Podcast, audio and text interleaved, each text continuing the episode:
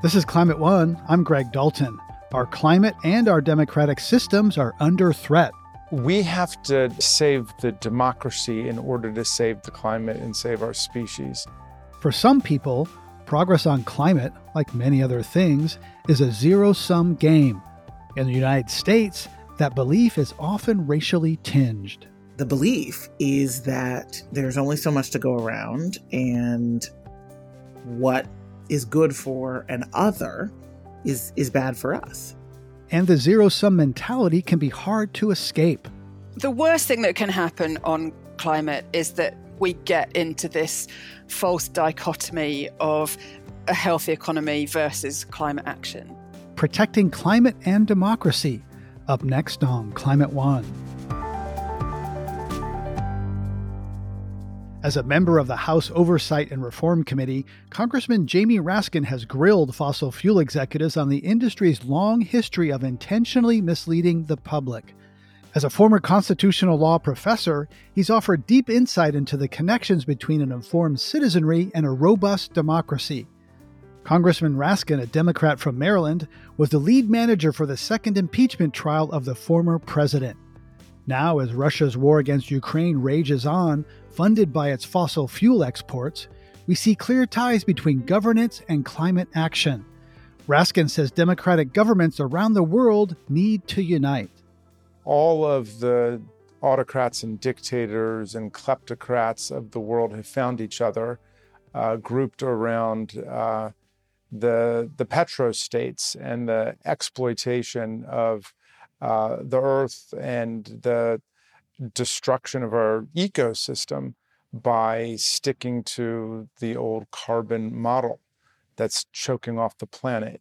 And so the democratic movements and peoples and governments of the world have got to get together uh, against the autocrats like Putin in Russia and Orban in Hungary and Al Sisi in Egypt and the homicidal crown prince of Saudi Arabia to defend democratic institutions and democratic processes. So the the vast majority interest of the people on earth can be vindicated uh, in preserving democracy and then uh, making the break from the carbon kings and the carbon dictators.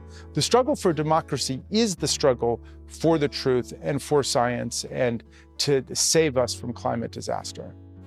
Jamie Raskin's son, Tommy, died by suicide in late 2020.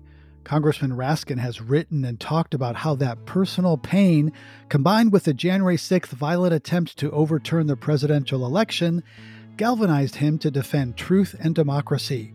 I asked him how that has also affected his thinking about the climate emergency. I mean, the, the young people are pretty panic stricken about climate change and what's taking place. And uh, I know that from my own kids and their friends, and I know it from the young people that I meet every day. And um, my son Tommy uh, wanted a lot more from democracy and not a lot less from it, um, and had high hopes and expectations for what could be done. And he, of course, lost his life to depression. Um, but um, I think that uh, for me, the struggle to defend uh, the truth uh, is a precondition for defending our democracy, and the struggle to defend our democracy is a precondition for taking the effective action that needs to be taken in order to meet the climate crisis in a serious way um, and turn it around. And you know, this should be a moment where democracy is secured and released and emancipated in every country on earth, and the democratic peoples of the world get together to confront climate change.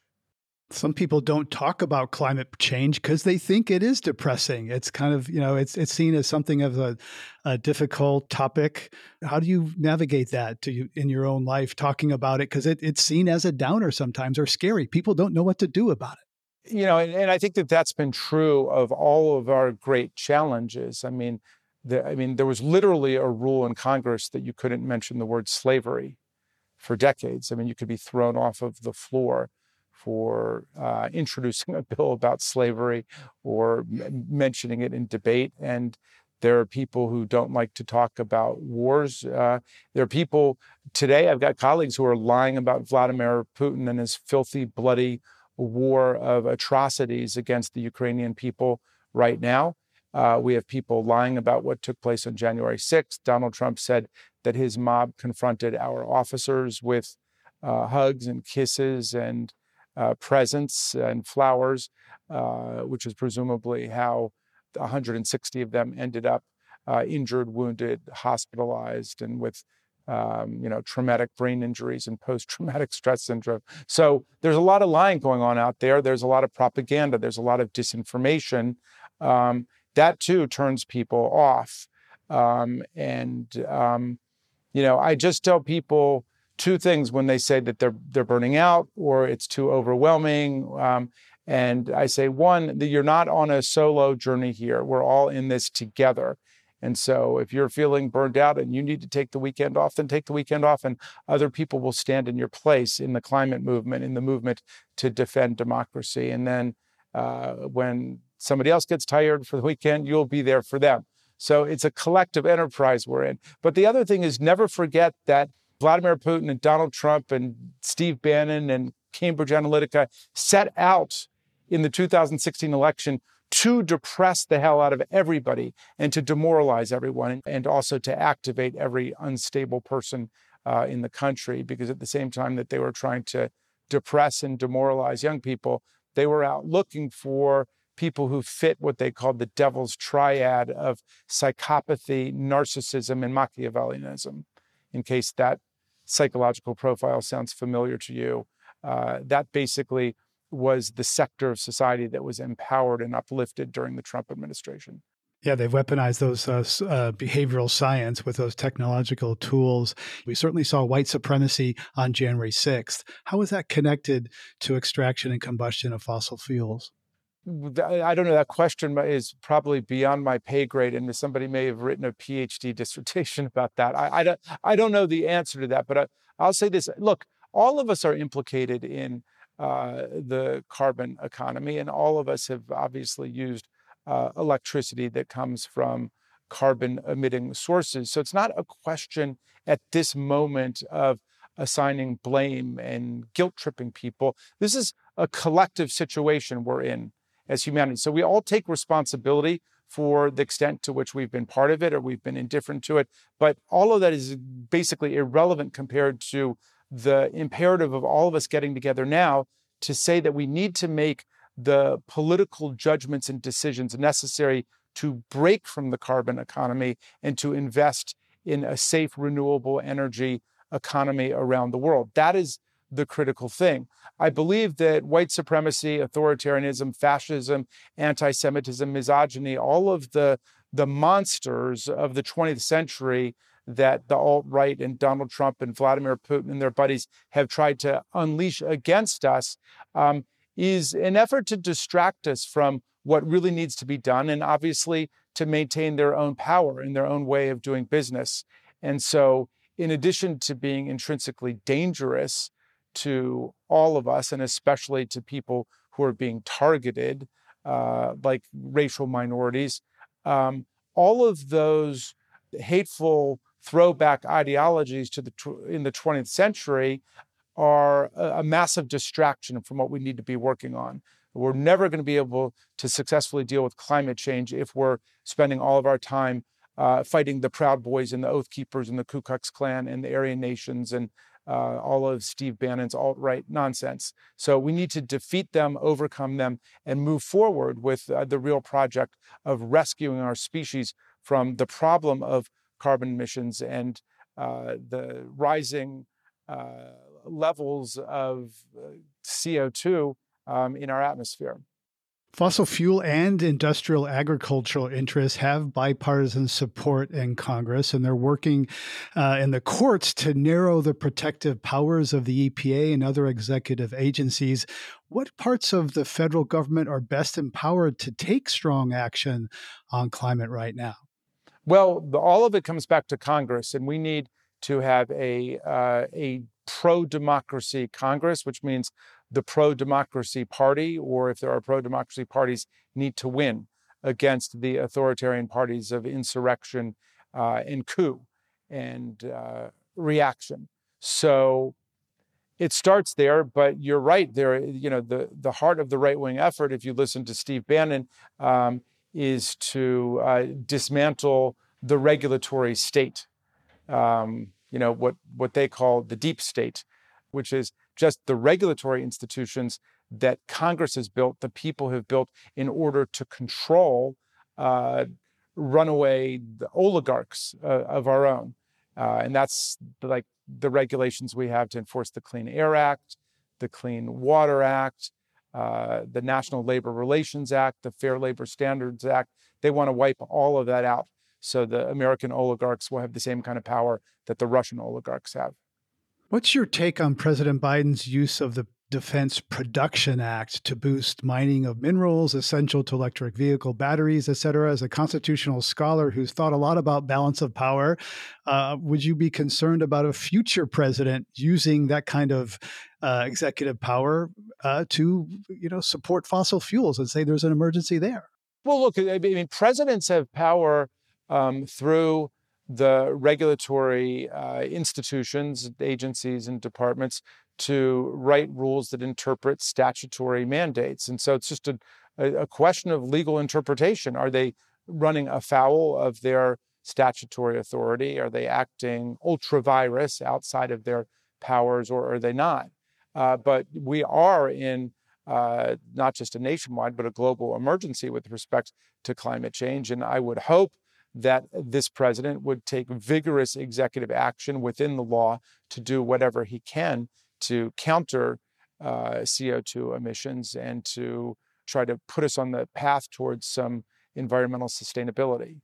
Right. And a lot of people look at the science and they look at government and markets and say it's not happening fast enough. Decarbonization is not happening fast enough. You've been talking with young people passionate about moving to a cleaner economy. Some of those young people think about change outside of orderly the political process. We've seen that on the right and there's that's happened that's brewing on the left. If more climate action doesn't happen, are we going to see more disobedience on the left to make it happen? Well, I don't know about disobedience, but I certainly know there are tons of young people who are making changes in their their living arrangements and their lifestyle. For example, lots and lots of young people are going vegan or vegetarian, understanding that 30% of uh, greenhouse gas produ- production comes from the livestock industry. It's enormously wasteful. It happens to be terribly inhumane and we don't need to do it. It's like my my son Tommy used to say, in the age of uh, uh, you know Beyond Sausage and Impossible Burgers with the alternative protein, nobody needs to be depending on the slaughter of animals for uh, protein on their dinner plate. So I agree with you that the the young people are taking direct action. Uh, the the ones I know are not punching police officers in the face or hitting them over the head with baseball bats or American flags or Confederate battle flags. That's the rights program. Uh, but our program is to make as much positive change as possible in our communities, in our families, and in our neighborhoods. And uh, that's certainly the young people that I'm familiar with from Democracy Summer, which is the project we do now. We hope with more than a thousand young people coming this summer to learn about the history of political change in the country and then what they can do to be involved at this pivotal moment in our history. Right, and and you speak about you know individual dietary choices that is certainly happening, uh, particularly among young people. But in the policy realm, climate is often thought about as an energy, oil, gas, et cetera. You know, Cory Booker has a bill to try to you know get at industrial agriculture. Is there support for really tackling food as a climate issue in the House? Where there's a lot of support for corn and ethanol and other, you know, yeah. other things. Well, no, I think that you're right that there's a lot of education to be done and a lot of consciousness uh, to be raised about this point. I'm just becoming uh, the co-chair of the Alternative Protein Caucus to try to let people know uh, it's not just Beyond Sausages and Impossible Burgers, but there's lots of new technologies that will allow us within the next 10 years to to perhaps make a complete break from animal agriculture, livestock, uh, industrial style agriculture uh, with factory farms and so on. And as my son Tommy used to say, you know, there was a time when people just thought slavery was normal and natural, and we would live with, or people thought witchcraft trials were normal and natural, and we evolved beyond it uh, as a people, and uh, we have the potential of evolving beyond the consumption of uh, of animal meat. Efforts to restrict voting rights are happening at the state and even precinct level. Most energy in this country runs through pipes and wires regulated at the state and local level. As a former state legislator yourself, is too much attention paid to visible national politics when so much of the action is at the less visible local level?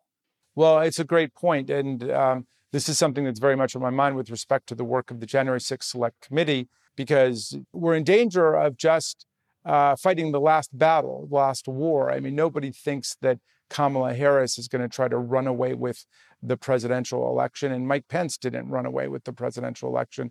The real battle today is in the states um, as uh, the GOP wages a war of voter suppression against democracy, and they are trying to repeal early voting and weekend voting and mail in balloting. They're making it, or they've made it a crime in Georgia to pass somebody a bottle of water who's waiting in line uh, to vote for four or five hours. They're doing everything in their power to make it more difficult for people to register to vote. And then, even then, they don't have confidence that they can stop the commanding majority of the American people who oppose their assault on democracy. And so they're looking for ways to engage in election subversion so that even if they lose an election, appeals would go not to the traditional bipartisan election committees, um, election boards, but rather to partisan election boards or directly to the state legislature or directly to a council appointed by a governor. So they're doing everything they can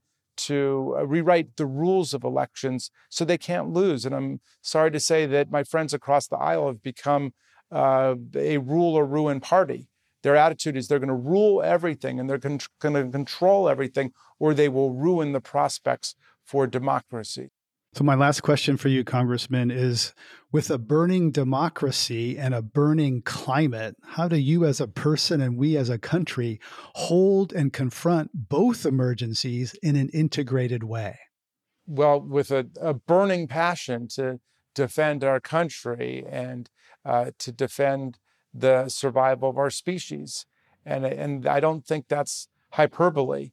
I mean, if we had bigger brains, if we were smarter um, as an animal, humans would be working on nothing other than climate change at this point.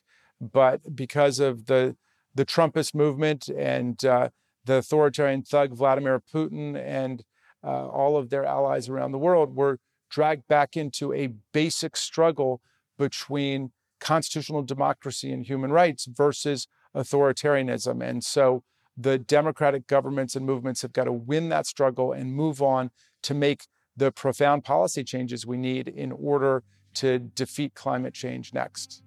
Thank you for your time, Congressman. Thank you for sharing your insights. Thank you for having me.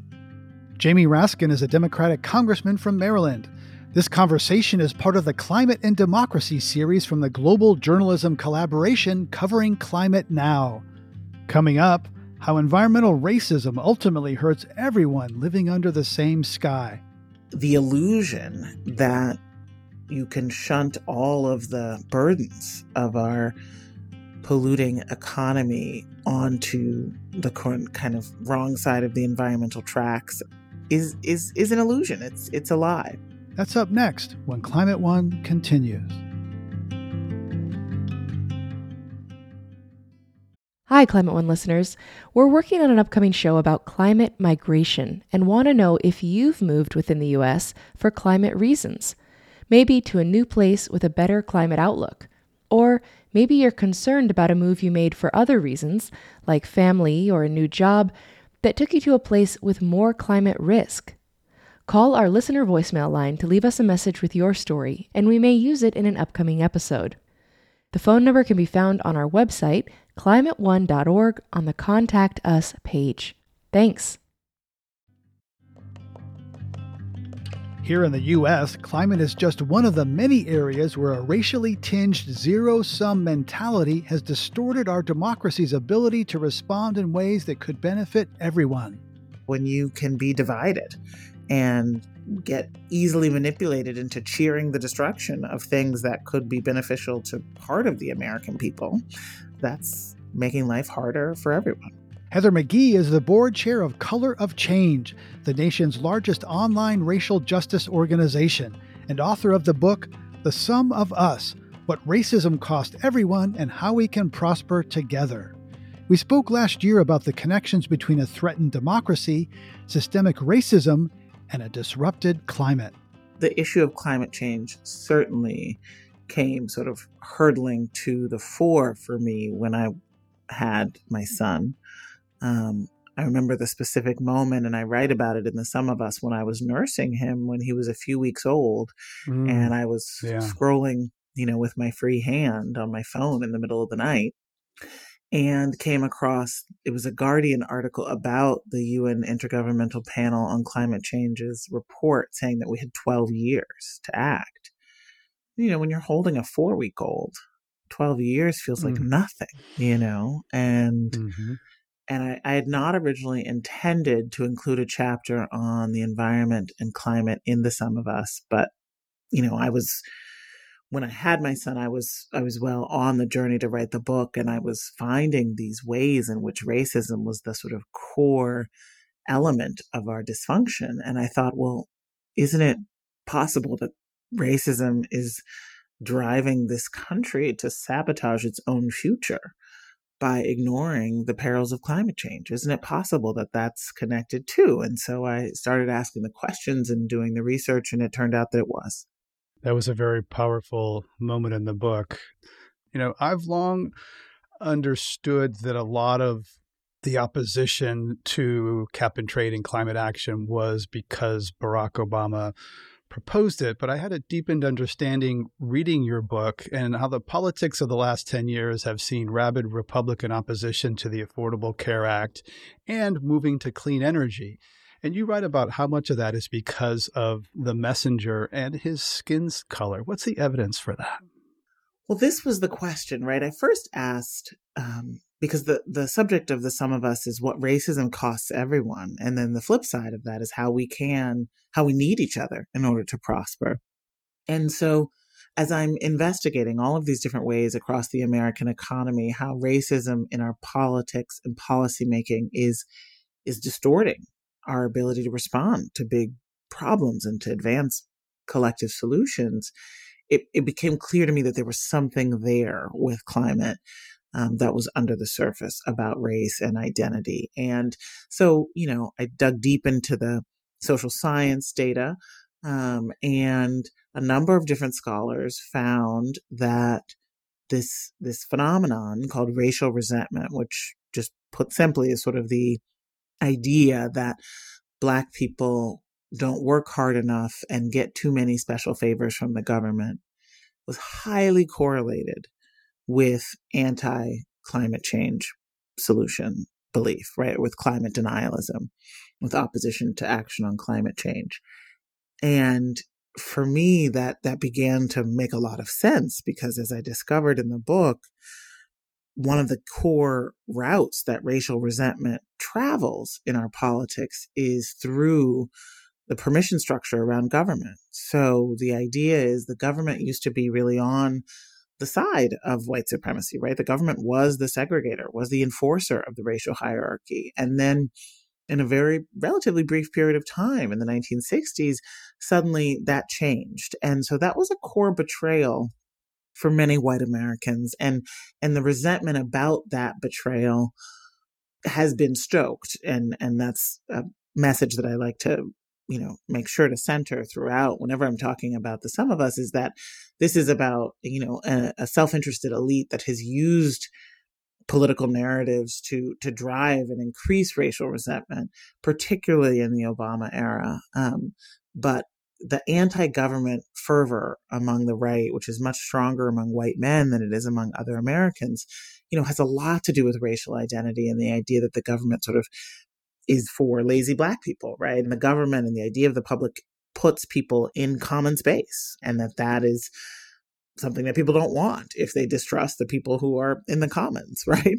And and so it's clear that the government has to do something and act in a very big way right to address climate change. And so therefore that's that's the link right is that you you resent the government you resent people of color. And then on top of that you get the biggest climate actions that have been proposed from paris to cap and trade to the clean power plan through the EPA to the CAFE standards on on vehicles were all by the first black president at a time when in fact often not related to actions he was taking you had these you know coal industry jobs declining often because of just market forces in natural gas and and so there was this very clear zero sum right? It was like this black man is taking jobs away from white men um, and that's the narrative that the the Koch brothers advertising and sort of the Fox News kind of right wing media infrastructure really, really blared out was that idea of a zero sum. You, you know, the future that this black man and his government want has no place for white men to be in their traditional positions. I think you quote uh, uh, uh, Rush Limbaugh, who talked about the cap and trade bill as uh, as this is reparations, right? He actually said it, and I think there's another piece where you say that if Bill Clinton's face had been on Barack Obama's bill, it would have been a very different reaction.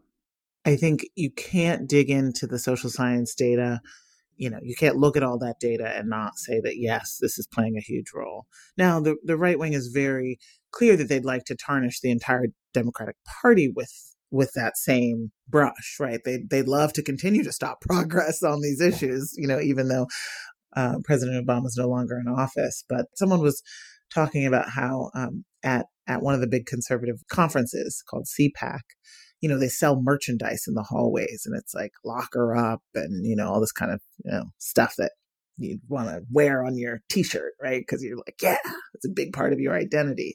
And they, the merchants still had anti-Obama t-shirts and hats and stuff, and anti-Hillary t-shirts and hats, and they had anti-Biden stuff, and it just wasn't selling. Right? It's not the same like visceral. This is a part of my identity mm. to show who I'm opposed to, and it's you know it's a, you know an uppity woman and an uppity black person. Some people, when Barack Obama was elected, said, you know, there's going to be hell to pay for this, that there's going to be, you know, a reaction like there was for Reconstruction. Did you expect that such a backlash? I did. I did. Um, I think I didn't realize the degree to which it would infiltrate issues that weren't about race or that shouldn't have been about race, mm-hmm. right? Mm. You know, I think the president, Obama, thought that, you know, if he largely avoided race, he could do things that were in the broad public interest of the country, like affordable health care and Wall Street reform. And, and what he didn't realize is that the majority of white Americans would disapprove of the Affordable Care Act as, as they still do today, right? It's never reached 50% approval among white Americans because it is Obamacare. Um, even though white Americans are the largest group of the uninsured. Right, right. And as you often say, you know, no Democrat has won the majority of the white vote since uh, Lyndon Johnson passed the Civil Rights Act and said lost the South for a generation.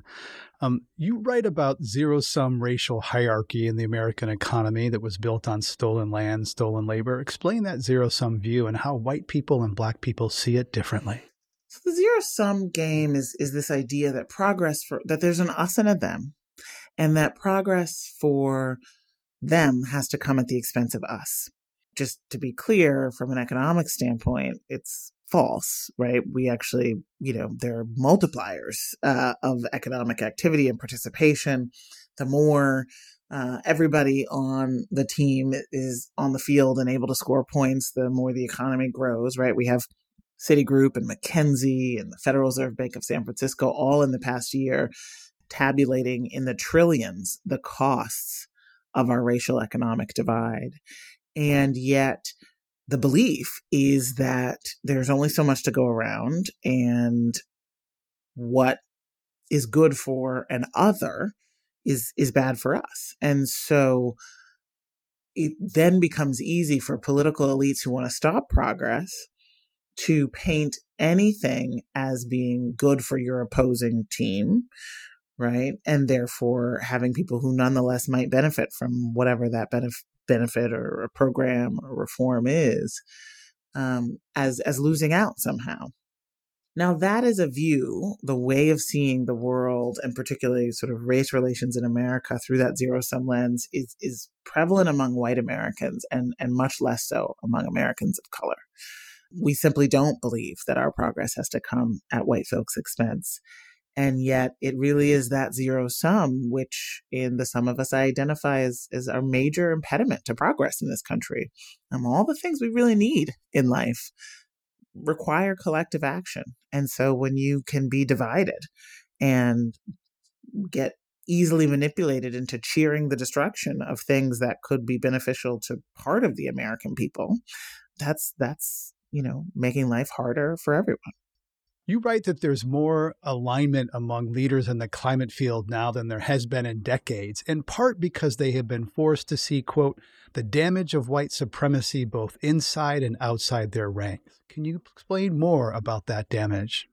Yeah, I mean, this is an issue that people who work in the climate field know much better than I, but I have enough friends in, in the field to, to have a little bit of a sense of the ways in which the vast majority of the resources in the professional climate and environmental infrastructure go to larger white uh, led uh, in terms of their boards and their leadership organizations and that often organize mainly in white communities. And the problem with that is that it doesn't actually reflect where the most natural and activated and, and concerned base is according to the Yale Project on Climate Communication, there's a pretty significant gap in support and enthusiasm for climate change solutions and environmental regulations between white people and black and brown people and that black and brown people are much more in the alarmed and concerned categories well they're they're breathing it and they're closer to the sources exactly. it's, it's more directly part of their life exactly yeah. um, whereas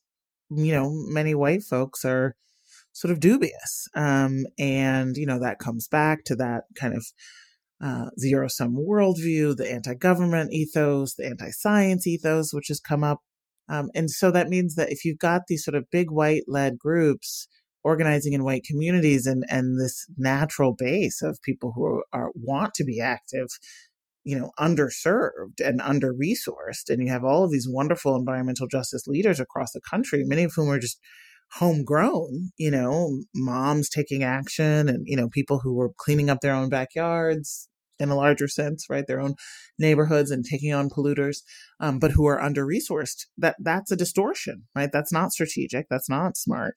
You write about white Americans turned their backs on unions, which had built the middle class during the golden age of shared prosperity from the New Deal to the end of the 1960s.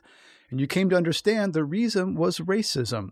Looking at the energy economy, fossil fuel companies have a higher percentage of union labor than clean energy companies. How do you view that disparity?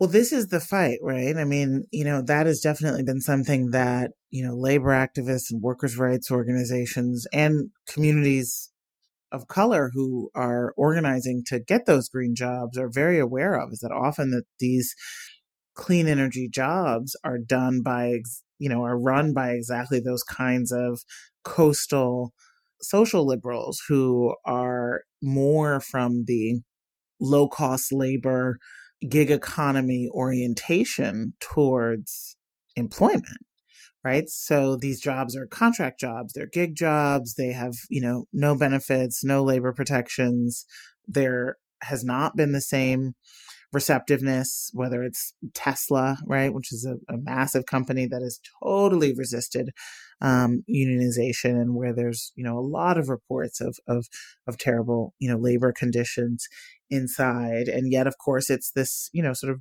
darling of the coastal elite, right? Because everyone loves their luxury electric vehicle, right? So that's, that's in many ways a, um, a microcosm of, of that tension, right? Do you just sort of have like the nice new gadget and you're sort of bragging about the solar panel on your roof to your other your neighbor with their $2 million house, you know, with ocean views? Or are you saying, like, I actually want everybody to be able to breathe? And that doesn't just mean that there's not wildfires, it means that people have enough money to meet their needs. Four out of 10 workers, adult workers, before the pandemic, weren't paid enough to meet their basic needs. for housing, utilities, transportation, food, right? Four out of 10. And yet we've had, just since the pandemic began, minted 60 more billionaires and had the existing billionaire class have an over $1.3 trillion gain in their net worth to the degree that they could have paid for two thirds of the American Rescue Plan with just their pandemic profits alone. You talked about sacrifice zones for, for areas where the fossil fuel economy will kind of sacrifice Richmond or certain areas. Um, that creates the perception that environmental racism doesn't affect white people. So I'd like to just come back to that. How does environmental racism hurt white people? This is something that I do talk about in that chapter, The Same Sky. Um, while not at all diminishing the ways in which the, the greatest environmental harms are borne by families of color and the greatest sort of political indifference to those harms is seen when it comes to to families of color. It's also true um, that the illusion that you can shunt all of the burdens of our polluting economy onto the current kind of wrong side of the environmental tracks, as one of the professors that I spoke with for the book put it, is is an illusion. It's it's a lie, right? We we live under the same sky, and the way this works actually is that basically, if often white decision makers believe that they can be spared the burdens and the costs of pollution, they won't demand that companies control the pollution and minimize the pollution. And that means there's more of it than there would be otherwise. And so this is what uh, an academic named Dr. Rachel Morello Frosch found at Berkeley that that in fact, if you live in if you're a white person in a segregated community, you have more carcinogenic pollutants in your air than if you're a white person in an integrated community. Ooh, so integration's good for your health. Integration is good for your health. Um, anything that makes us believe that this zero sum, right? That there can be profit on one side and loss on the other is going to distort our decision making, right? It's going to make us less careful, less wise, right? Um, less prudent, um, because there's this illusion that the the costs can always be borne by some racialized other. You are an empathic person. Um, in 2016, I think the country got to see that when you were being interviewed on C-SPAN, when Gary from North Carolina called in and asked you to help him with his prejudices and fears. When he said, I am prejudiced, I saw you close your eyes and you seemed moved by his candor. That video went viral. I think it was viewed more than 10 million times. You became friends with Gary, who later, later read books by Cornel West and others. That conversation changed Gary from North Carolina. How did it change you? Did it change your, your ideas of, of a, you know, of, of a racist white man from North Carolina? Yes and no. Um, no, in the sense that I, you know, I had never, never fallen for the idea that there were just like bad racist people and good non-racist people, right? Like I, that never made any sense to me, right? It didn't didn't add up, right? It didn't add up that that when my mother was born in 1950, that the country was just full of evil white people, right? And you know, it's just like, well, that's a little easy, right, for us to say, you know. Um, so I I've always had a fair amount of understanding that racist ideas are profitable for powerful people to sell to white people, right? And that there are some people who are desperate enough to buy those ideas, and that it's the people who are selling those ideas that we have to hold accountable because they're doing it for their own profit.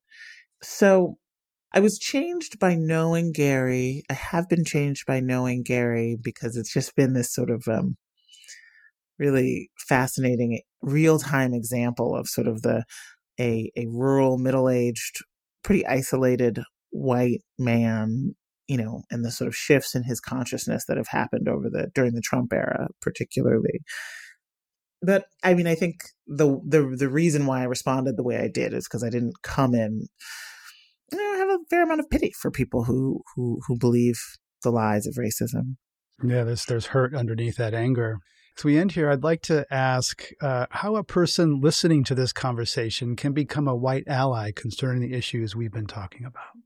So, uh, folks can join Color of Change, uh, which is the organization that I volunteer for in a board capacity, which is the largest online racial justice organization, as well as for folks who are really focused on climate. There's uh, a coalition called the Climate Justice Alliance, and that's the big umbrella group of, of environmental justice organizations.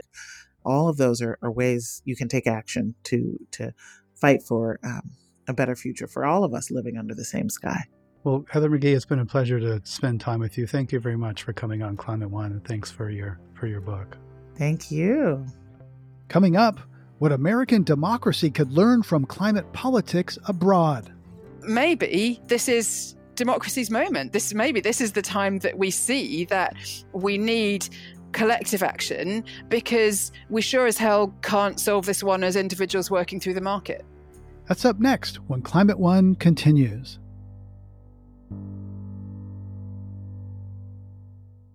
Hey, Climate One fans, we have some exciting news. We are now on Patreon.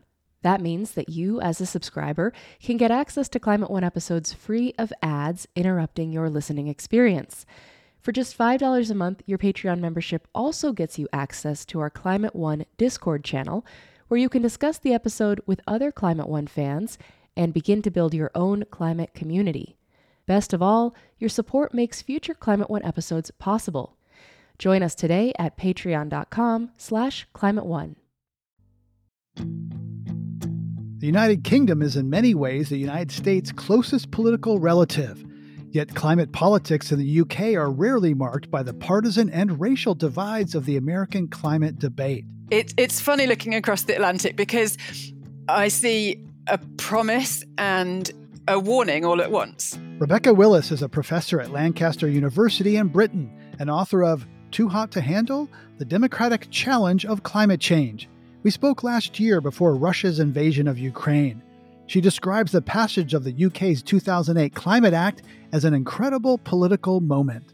It was the first time that any country anywhere had passed such comprehensive legislation to to tackle climate change as a as a systemic issue. And the amazing thing about it was that it had cross party political support. So all the major political parties in the UK supported it. And out of more than 600 members of the national parliament, less than 10, I think it was three or five, voted against it. So it was, you know, incredibly consensual. And it basically set the tone for climate politics in the UK. So we still have a very consensual approach to climate change. We don't have anything like the politicization of climate change that you have in the US or that you see in Australia. Right. So at that point, the Labor government supported it. The leader of the Conservative Party, David Cameron, supported it. Um, you know, U.S. had kind of a political consensus around climate change at that time with Barack Obama and John McCain basically in the same place, and that fell apart. Um, so in the UK in, in 2019, the British national policy was strengthened. What happened then? You're right. The original act was passed by a, a Labour government, the left wing government. And then in 2019, it was basically updated to uh, reflect what we now know about climate science that basically we need to get to net zero greenhouse gas emissions by 2050. And so the Act was updated to include that science. So what has endured is the uh, scientific consensus on climate change being translated into a political sen- consensus. When the science changed, that the, the, politics changed. Um, and in 2019, of course, that was under conservative administration. So a right wing administration, um, you know, continued the work of their political opponents, really. How does the Conservative Party in America, the Republicans, compare to conservative parties in other countries? and their stance on climate. Is climate just a anathema to right wing parties and democracies around the world? I think this is an open question at the moment. What we've seen in the UK is a sort of soft support for climate policy on the right. So we've seen strong support for the targets and the ambition, but what we haven't seen in the UK is a really comprehensive narrative, a story of how a right wing government or a centre right government can tackle climate change. And I think that's going to be the next big challenge uh, because what we've seen definitely in the US and to an extent in the UK is the left owning the story about how you tackle climate change and tying that story strongly to um, related stories around social justice and, and, and racial justice as well in the US. In the UK, I would say the left's been louder about climate than the right, but you don't have that confident narrative. And I think that's all to play for. I think it's perfectly possible to construct a right wing climate narrative it just hasn't happened yet. And it has to happen, right? Because half the population of our country uh, tends to vote right wing. and we need at least some of them to come with us. We can't do this just through left wing votes. And so articulating the climate case on the right is really, really important. In, in Too Hot to Handle, you reference the hidden rules that govern the British Parliament and how white men, quote, assume their way of being a politician is the natural or neutral way of going about things, end quote. How does race play into the response of democracies to climate disruption in the UK or elsewhere? I did this research with uh, members of the, the, the, National Parliament in the UK. I did anonymous interviews with uh, politicians from all the major parties. And what it showed to me is that politicians really care about how they are perceived, how other people see them, and they develop this sort of strong sense of what a politician should do, how they should be presented. And uh, there was some previous research about how black or minority ethnic MPs struggled because they were constantly sort of having to they they were always being asked the, the race question, if you like. They were always being asked to say what they thought about race issues in a way that white politicians weren't being asked, right? So they were singled out for um, being a minority as a racial minority or as a woman because there are still fewer female politicians. They were always asked about, about racial issues or about gender issues. What really surprised me when I did this research was that climate was also sort of an issue that politicians felt like outsiders if they stood up for climate action. Right. It's so when they're mas- making it's not a masculine it's not a white masculine issue. Well, it's not part of political traditions. And so, a politician who decides to stand up for climate action, who tries to make a case about why we need to shift our the basis of our economy, shift the basis of our politics to deal with this literally planet-threatening issue, if a politician decides to stand up for climate, they are pitching themselves as an outsider. You know, the politicians who I spoke to said quite strongly that they didn't want to be seen as freaks for speaking out on climate. They didn't want to be seen as climate change zealots. Those were their words, not mine. So there was really strong language about speaking out on climate change. And you felt that politicians were sort of self editing that they were really worried about climate, but also worried about speaking out. They were worried about their reputation, about the sort of threat to their identity if they talk too much about climate. One member of parliament told you they've knocked down thousands of doors and people just don't talk about climate change. You know, research suggests that if people don't think they can affect a problem, they're less likely to recognize its existence. So does that pose a challenge for democracies that rely on public awareness to, eh, to support for transformative change? If people aren't talking about it, the politicians don't think it's important. Yeah, I mean, the, the, the relationship between politicians and the people they represent that's the very fundamentals of politics, right? That's what politics is about. And climate is a really tricky issue when a politician's thinking about who they represent. And they look to the public and they look to public opinion and they think that people aren't very concerned about climate because people don't talk to politicians about climate change. But actually, I've come to think of this as a bit of a vicious circle. It's kind of a, a circle of denial because what's actually happening is that people are worried about climate change. You know, both sides of the Atlantic, concern about climate change is really strong. And yet, people don't see their politicians standing up and talking about it.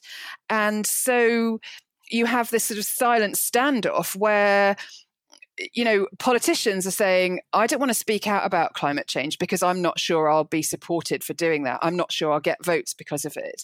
And then on the other hand, you have people thinking, well, I am worried about climate change, but if it was that serious, surely politicians would be leading on this, right? Surely they would tell us what to do.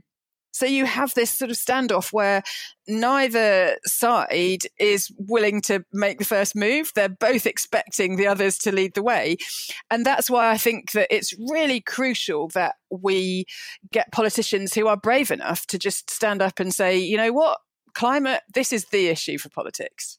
I spoke earlier in this episode with Heather McGhee, who argues that a major impediment to political support for climate solutions in the United States is the idea of a zero sum game. That if something is good for you, in this case, reversing climate injustice, it must be bad for us. And that actually people of color and white Americans look at this differently, that white people tend to see a zero sum and people of color not so much. How do you see that dynamic playing out in the UK or elsewhere?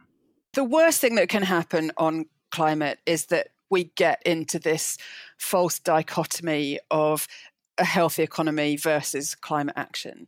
So, to give you an example, I live in the northwest of England where there's currently a proposal for a new coal mine. And this mine is for coking coal for steelmaking. And it has turned into this debate about jobs versus climate, right? Because this mine is offering 500 jobs in a place that desperately needs jobs. It's pretty clear from all the evidence that opening coal mines is completely incompatible with the climate goals we need to meet, right? We can't meet the Paris Agreement and open new coal mines. That that isn't a political opinion, that's scientific fact, right? And so the community should never have got to the stage where this coal mine was being offered to them but it's it's ended up in this situation where it's seen as jobs versus the climate.